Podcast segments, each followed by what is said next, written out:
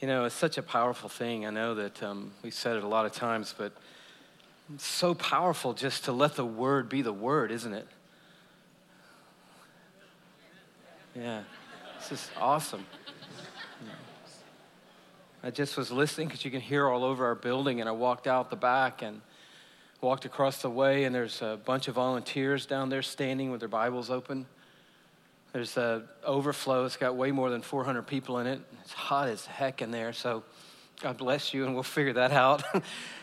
people just standing up with their Bibles open, reading, looped out of there and looked down in the ovals, It's full of people standing up with their Bibles open and reading. And I'm like, what happened? There are people in the house of God with the Word of God open, standing, reading the Word of God. I think we've come back to the future. This is like a really, really awesome thing. And this chapter tonight, this chapter tonight is just full. You know, you're like 71 verses. You know, good luck with that.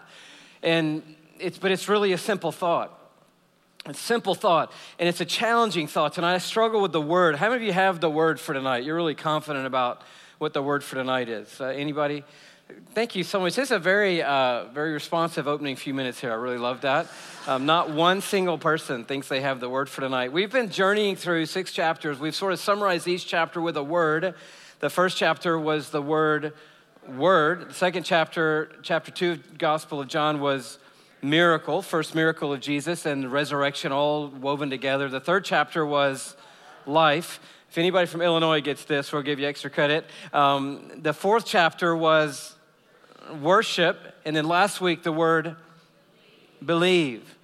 And then tonight we're going to try to wrap our hearts around a word, but it's like, what word do you come up with? There are two beautiful stories in John chapter 6 that anybody who like got drugged near vacation Bible school when they were a little kid knows two things happen in the Bible. One of them is that Jesus fed 5,000 people, and that's a pretty powerful story. That's the way John 6 opens.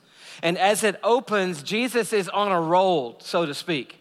Not his own personal role, but the, the community thinks he's got it rolling because he's just been doing amazing things. As, as Darren helped us see so powerfully last week, we, news has spread from the pool at Beth, Bethesda that a guy was healed, a crippled guy for 38 years is made whole. And so the news is spreading. Remember a few verses before uh, a ruler's son got healed, the news is spreading. A few verses before Jesus is in Samaria talking to the wrong person at the wrong time in the wrong place, breaking all the rules, and people go, This guy's like a rebel. This is awesome. And the news is spreading.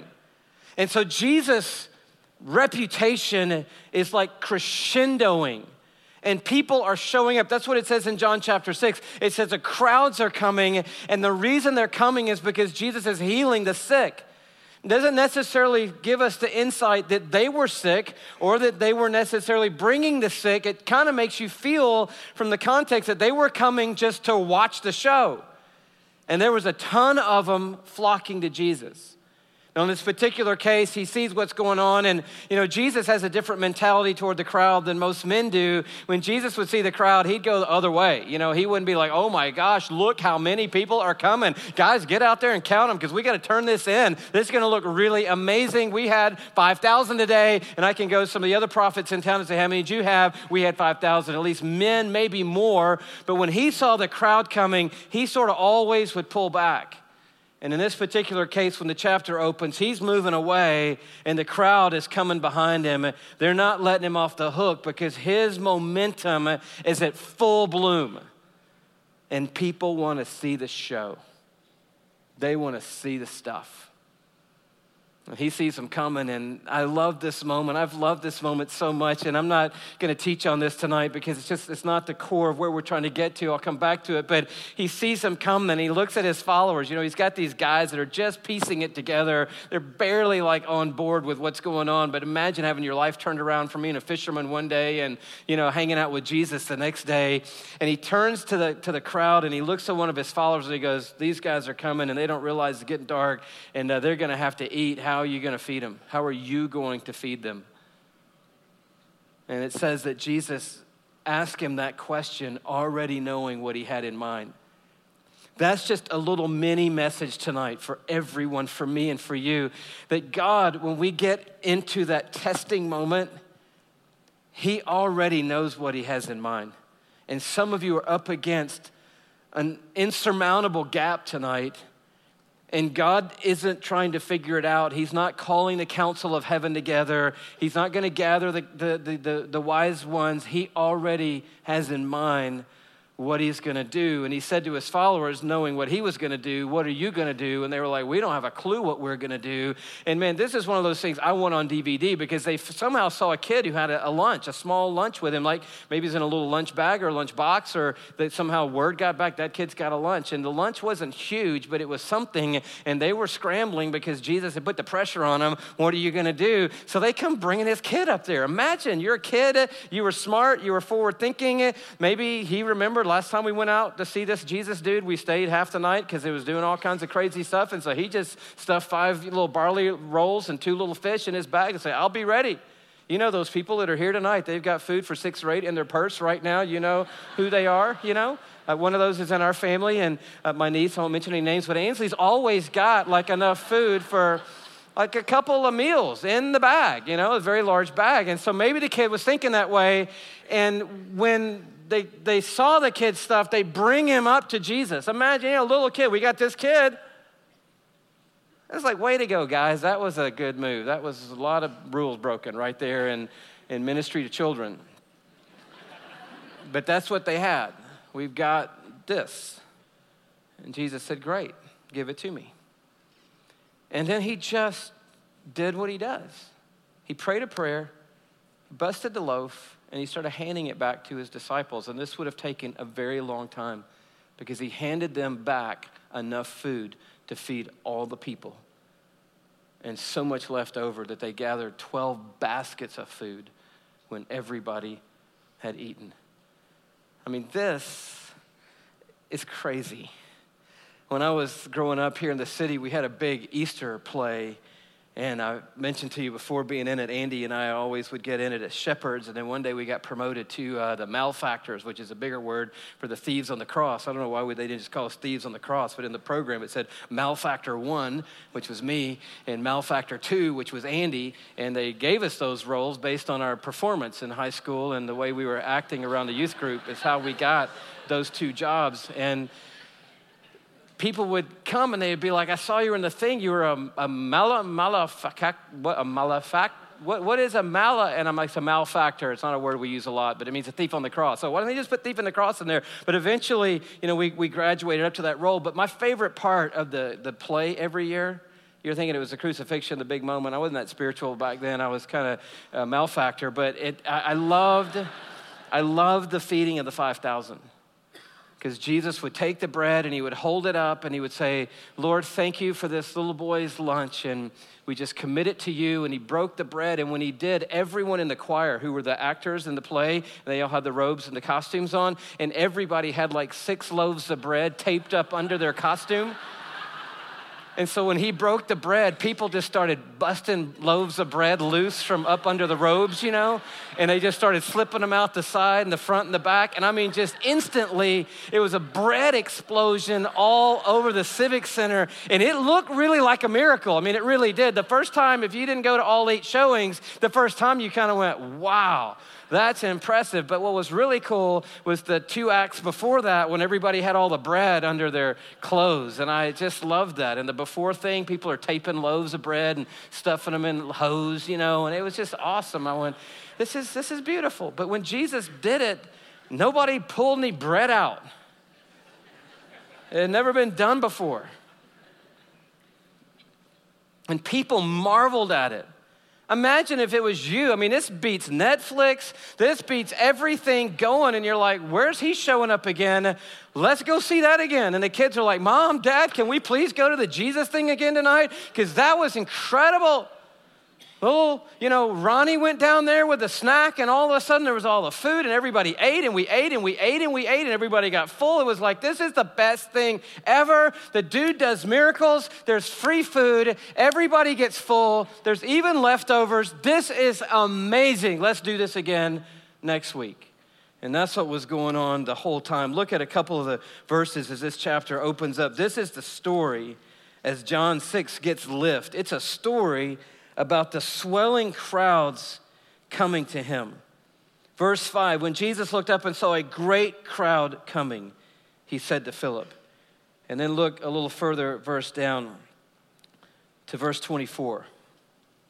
It says, Once the crowd realized that neither Jesus nor his, his disciples were there, they got into the boats and went to Capernaum in search of Jesus. Now, the second story that Shelley and uh, Daniel read was a story about Jesus walking on the water. And so he does the bread thing, he pulls away again.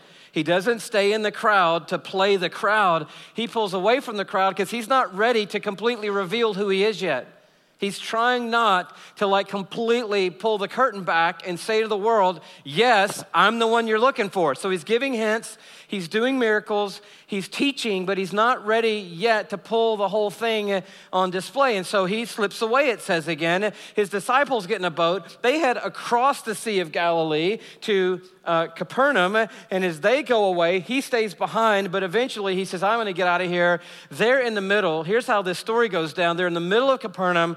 They're in this boat the winds kick up, the storm kicks up, and they kind of get that thing going on like, oh my gosh, it's nighttime, it's, it's dark now, the storm's blowing in. And the Sea of Galilee is notorious for these quick turn storms. They come out of nowhere and blow up and explode, sink your boat, and then they go away. And one of those things is blowing up, the storm is blowing in, and Jesus decides, I'll go out there because they're freaking out. And so he walks out there. Isn't that awesome? I mean, he walks out there. He doesn't say, I got to get a boat and some people to row really fast because I got a head start. He just walks out there, and when he gets out there, they completely freak out. To which I go, no kidding. He is in the middle of it all, walking toward them, and finally, and they're, they're, they're more scared of him than they are of the waves at that point. And he says, It's me. And they're like, Oh, awesome. Get in. And when he gets in, the scripture says they were immediately at their destination. That's crazy. So now here they are all over here on this side of the lake. All the people are still on that side of the lake asking what happened to the show. And finally, this word travels back. The show's moved on to Capernaum. Well, let's get to Capernaum. And they all load their boats. And they're hauling across the Sea of Galilee. Let's get over there. Let's, he's going to do something before we get there. He's going to feed them before we get there. All the bread's going to be gone when we get there. Hurry up, Johnny. Oh, row, row, row. Come on, let's go. Let's get ahead of that other boat. Let's get to the show. People are coming like crazy because supposedly the show is amazing. And when you get to the middle of this chapter, Jesus is done. If you ever wanted to know if Jesus has a breaking point, he did, and he did. And this is it. And he says, Okay, I'm done. I'm done with the show, and I'm done with the hype, and I'm done with all these crowds, and I'm done with this momentum thing that's going on. I'm just going to tell everybody the way it is. And they get there, and here it comes in verse 25. He says, When they found him on the other side of the lake, they said, Rabbi, when did you get here?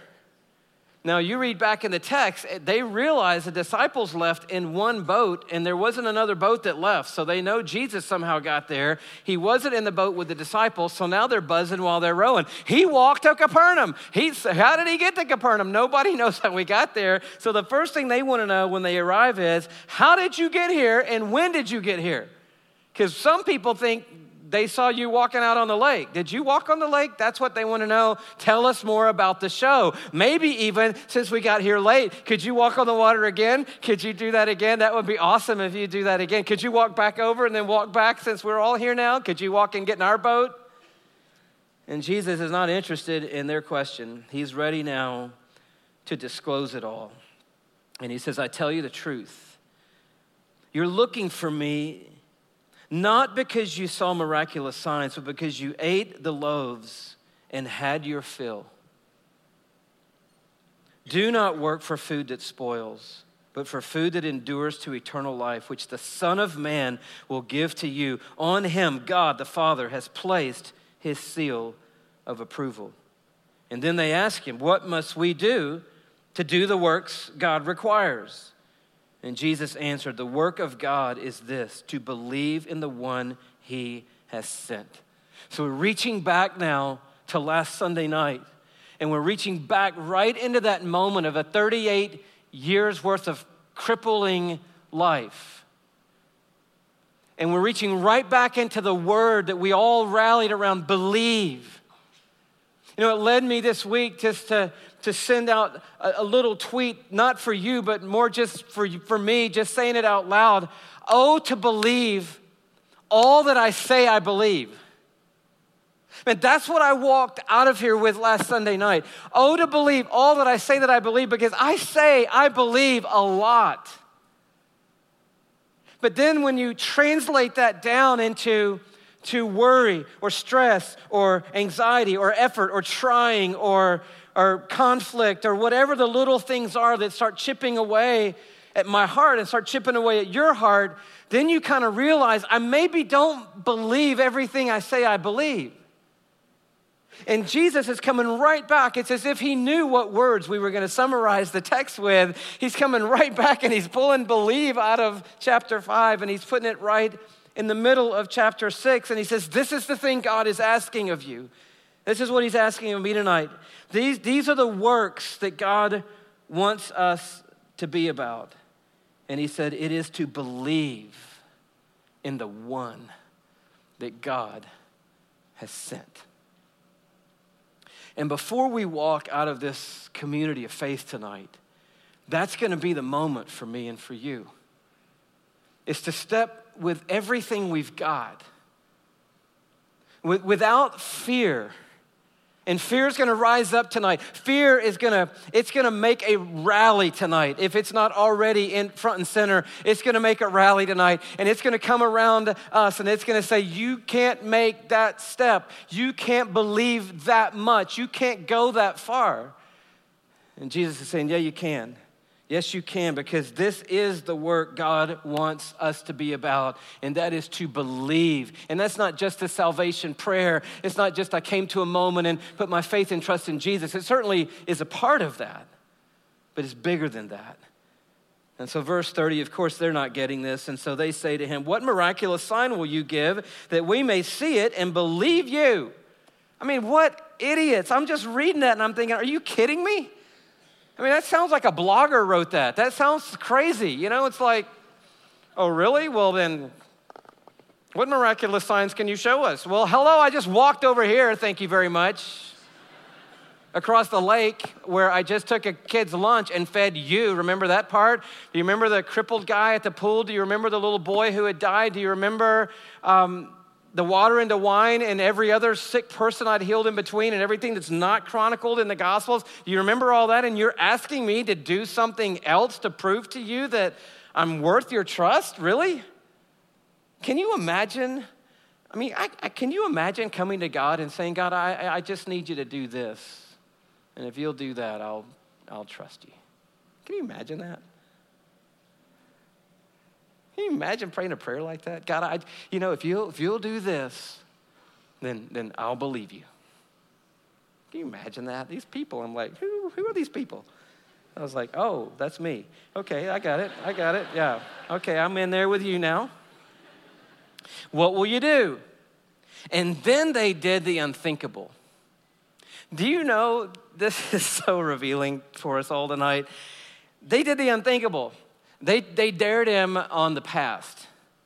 They said, Our forefathers ate manna in the desert.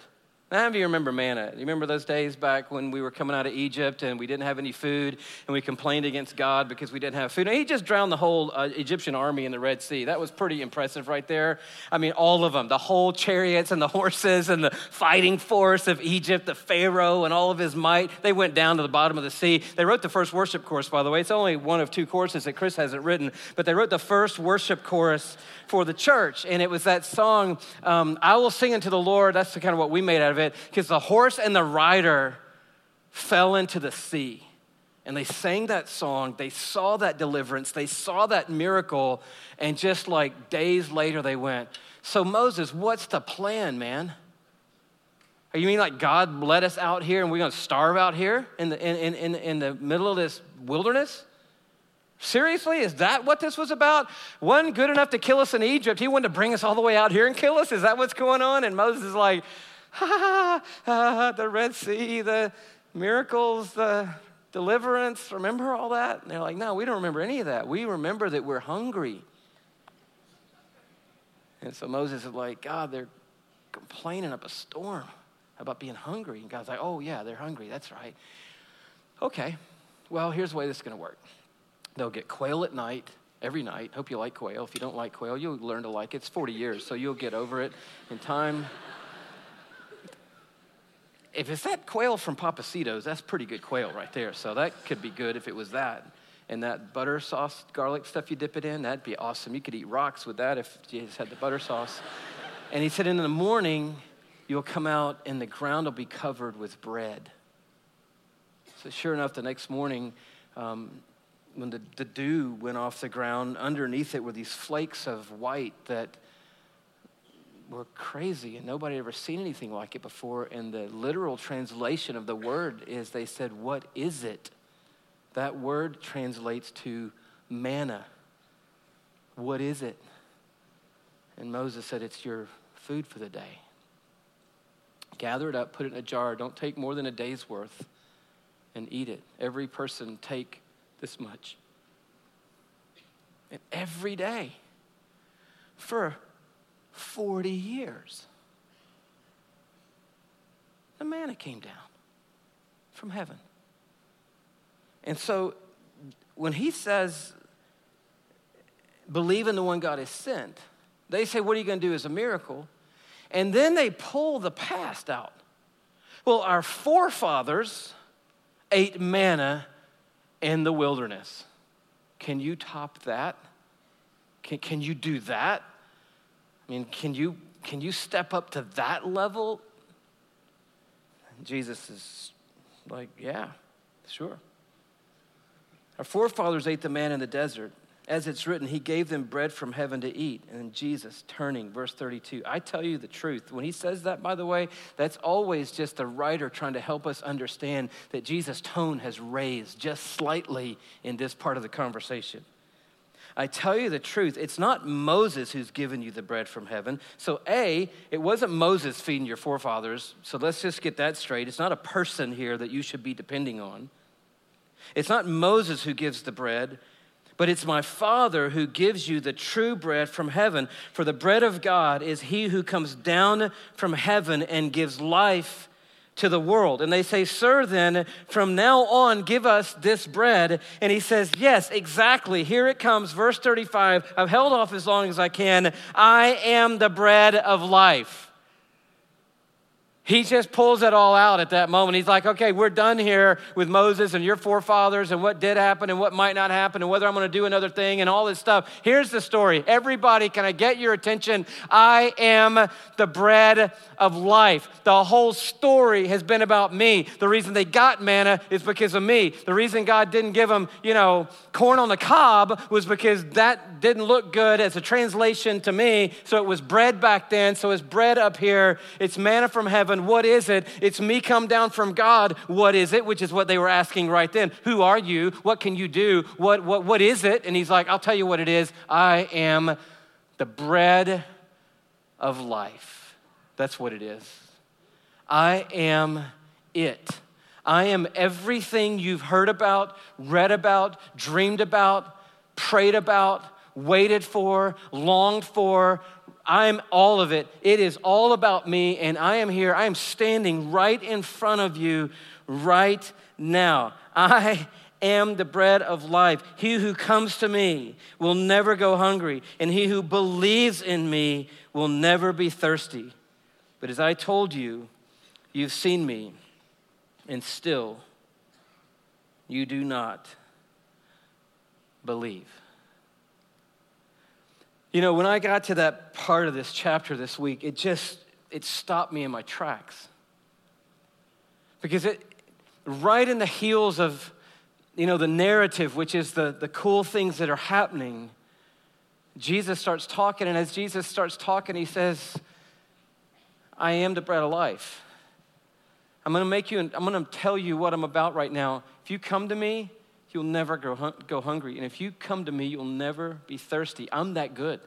I mean, that's what a bold statement. I'm that good.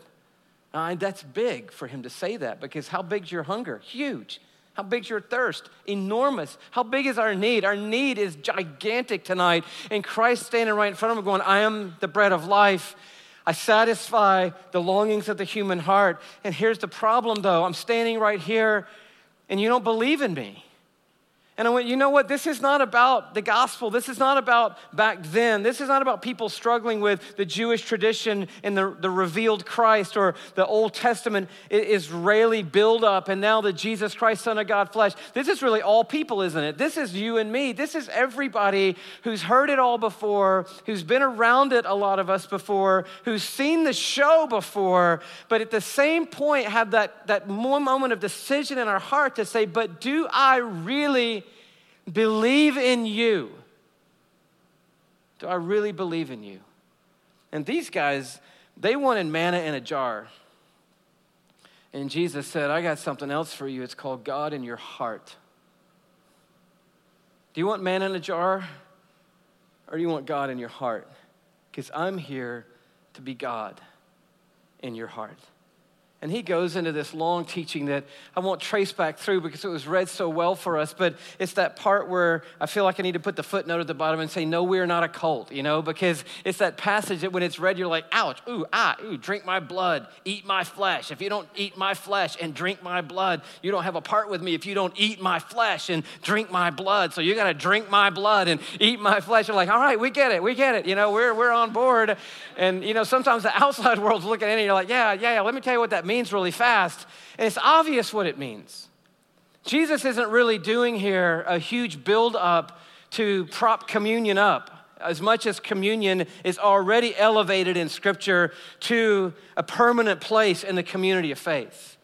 What Jesus is doing is saying, in the same way those cats ate the manna, you got to eat me.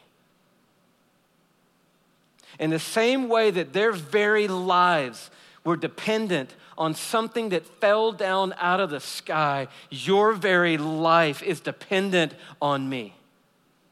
In the same way that every morning when they opened the curtain or the, the little door to the tent and looked out and saw, as the scripture says in Exodus 16, glory on the ground, your morning starts with waking up and opening the door to the tent and seeing that there's glory on the ground. In the very same way that they made it through a wilderness for 40 years with what came from the hands of God, you're going to make it through a wilderness for 40 years with what comes from the hands of God. It's not about eating stuff you put in a jar, it's about living with Jesus who's inside your heart. And that's the manna that has come to trump all other manna. I am the bread of life. And those guys eating that manna, guess what? They died. But whoever eats of me will never, ever die, Jesus Said over and over and over in this chapter, but will have eternal life and will never, ever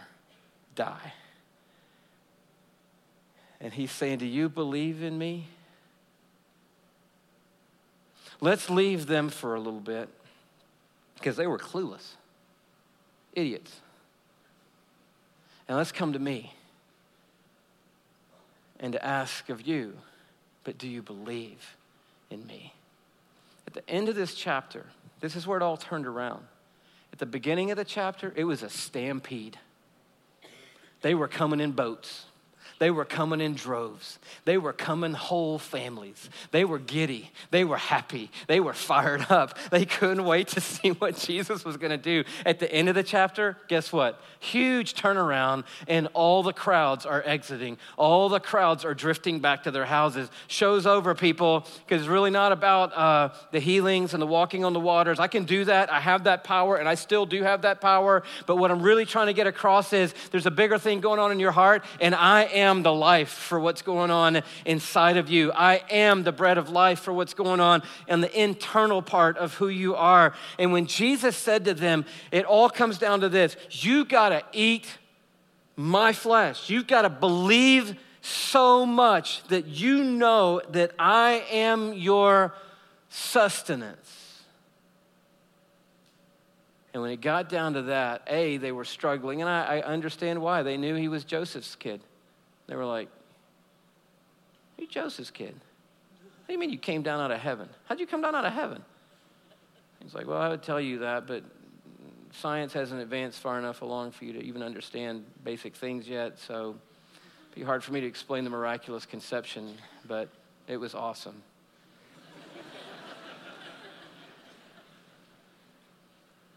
I was miraculously transplanted into a human cell by the power of God in a virgin's womb.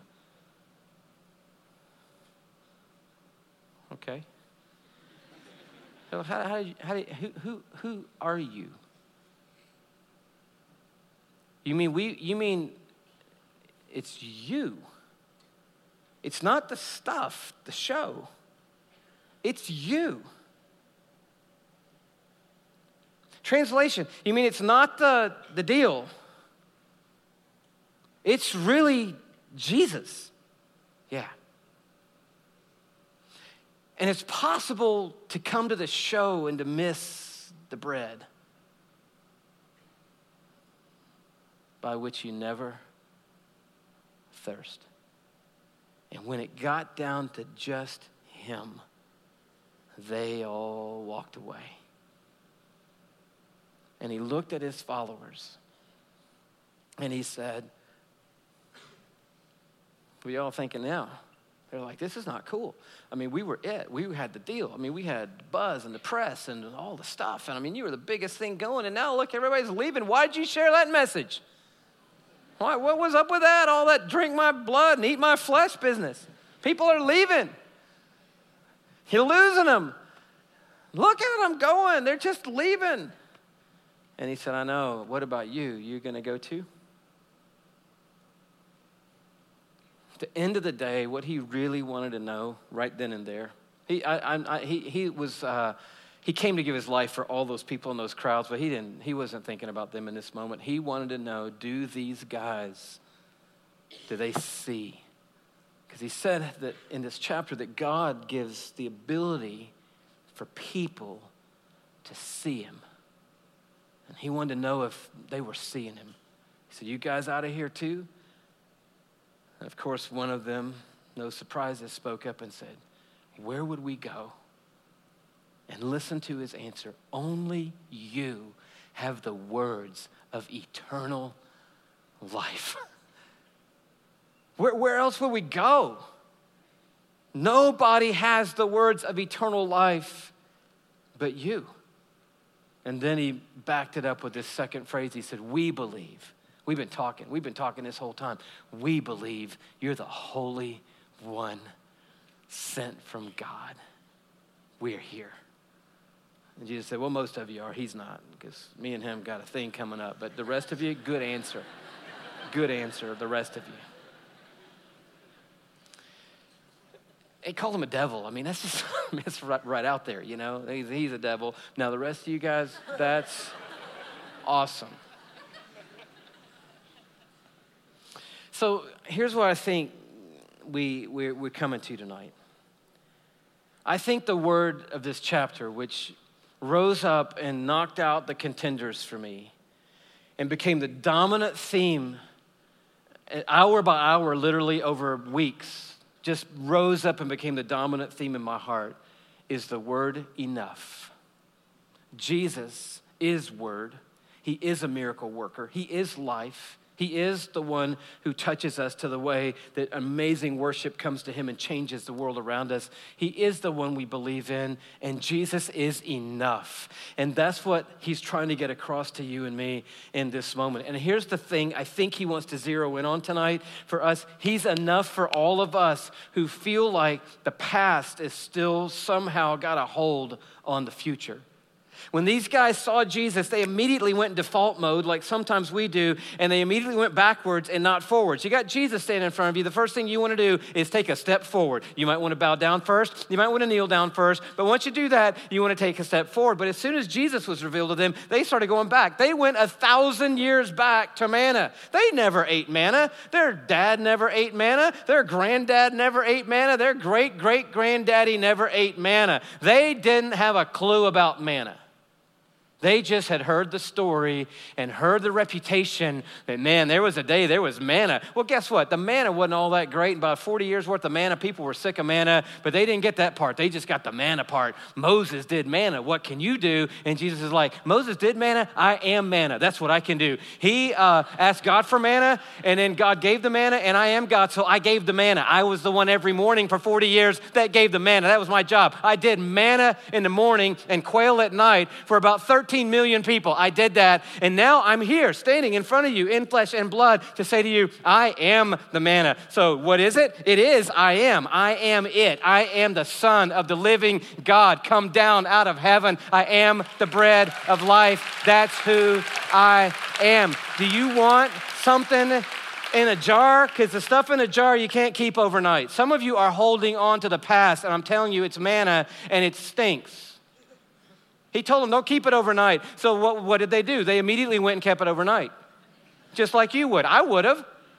Moses said, Don't keep it overnight. But hello, who, what does Moses know? He stutters and we can't even understand him good. So I'm to keep it overnight, right? And so they kept it overnight. And the next day, they got it. They said, Look, it's still in the jar. And they took the lid off the jar and maggots were in it. Do you know what maggots do? You ever done that? Something die at your house and maggots? Where do maggots come from? Who sends out the message? Maggots, something died. Come, quick, come, hurry. Something's dead some place for you to live and dwell and have your offspring. I mean, what a crazy, gross, awful thought. And in the stuff were maggots, and they're like, oh. I told you not to keep it overnight.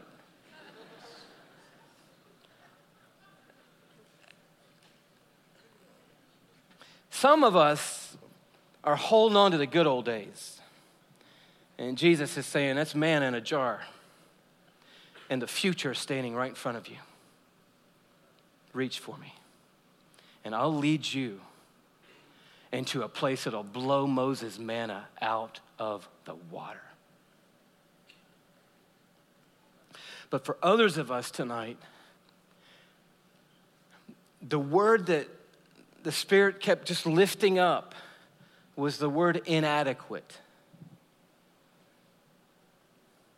Because if Jesus is enough, he's trying to push himself into the center of the equation as being enough, then he must understand that there's a sense of not enough so that we would need enough.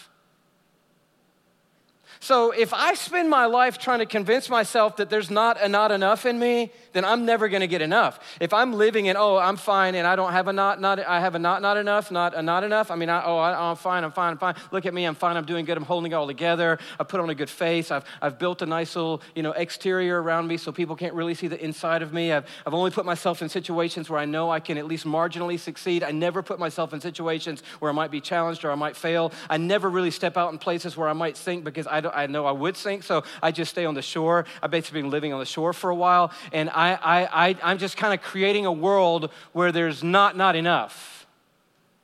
And Jesus is going, Well, I am enough. And the only way enough works is if there's not enough, because if there's not not enough, then you really don't need enough. So I might as well just stay up in heaven. I might as well just send a card that said, Hey, I gave the man in case anybody ever wanted to know. Love Jesus. Don't keep it overnight. but Jesus came to say, The manna wasn't enough that you put in a jar, but I am. The past that you're hanging on to, the glory days, the good old days, the way back there days, the when it was different days, that's not enough. But I am. And then he's saying to us tonight, and if there's anything in you that feels like inadequate, guess what? I'm here. And my name is enough. He told two stories, and both stories were about people in inadequate situations. There's no way you're feeding all those people. Good luck trying. And there's high probability that you're not making it to the other side of this lake tonight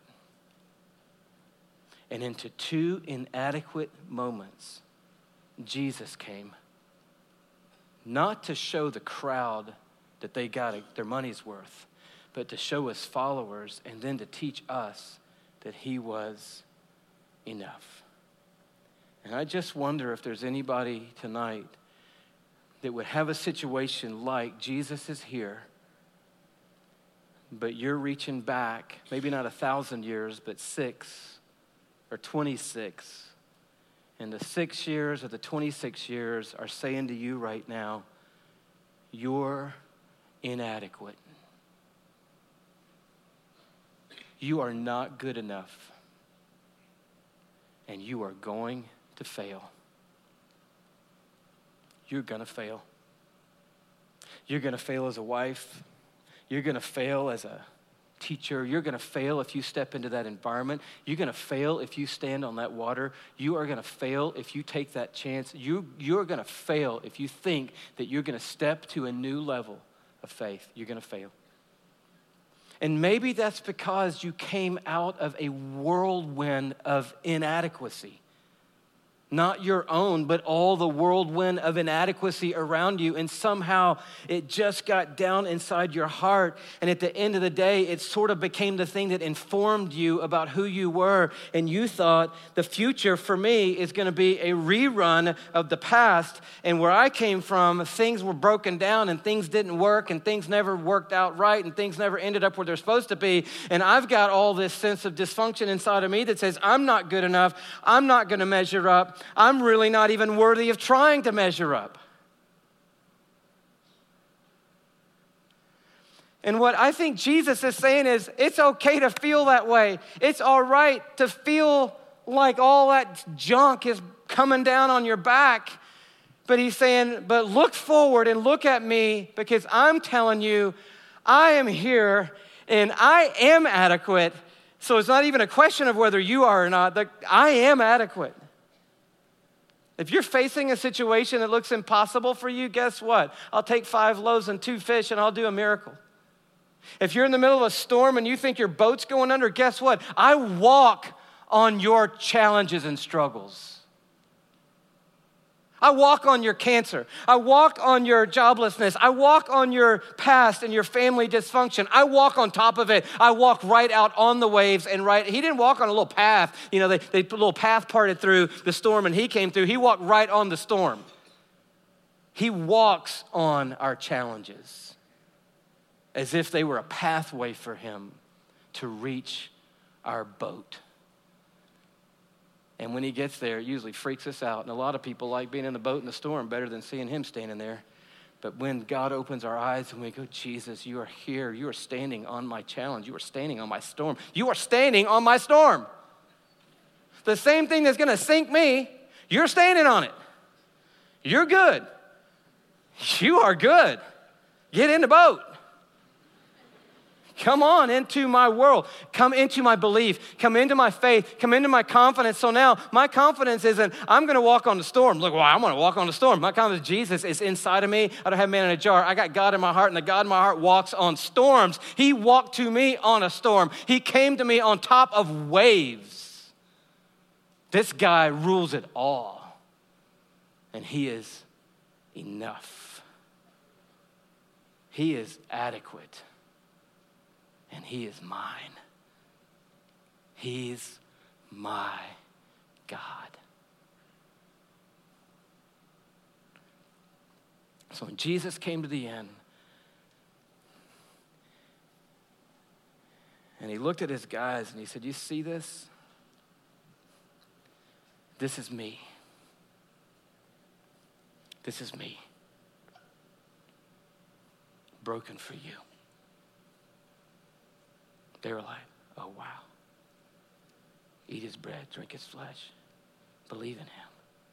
Adequate, enough. Forget man in a jar. Jesus is here. How do you get Jesus? He's going to break his body for us.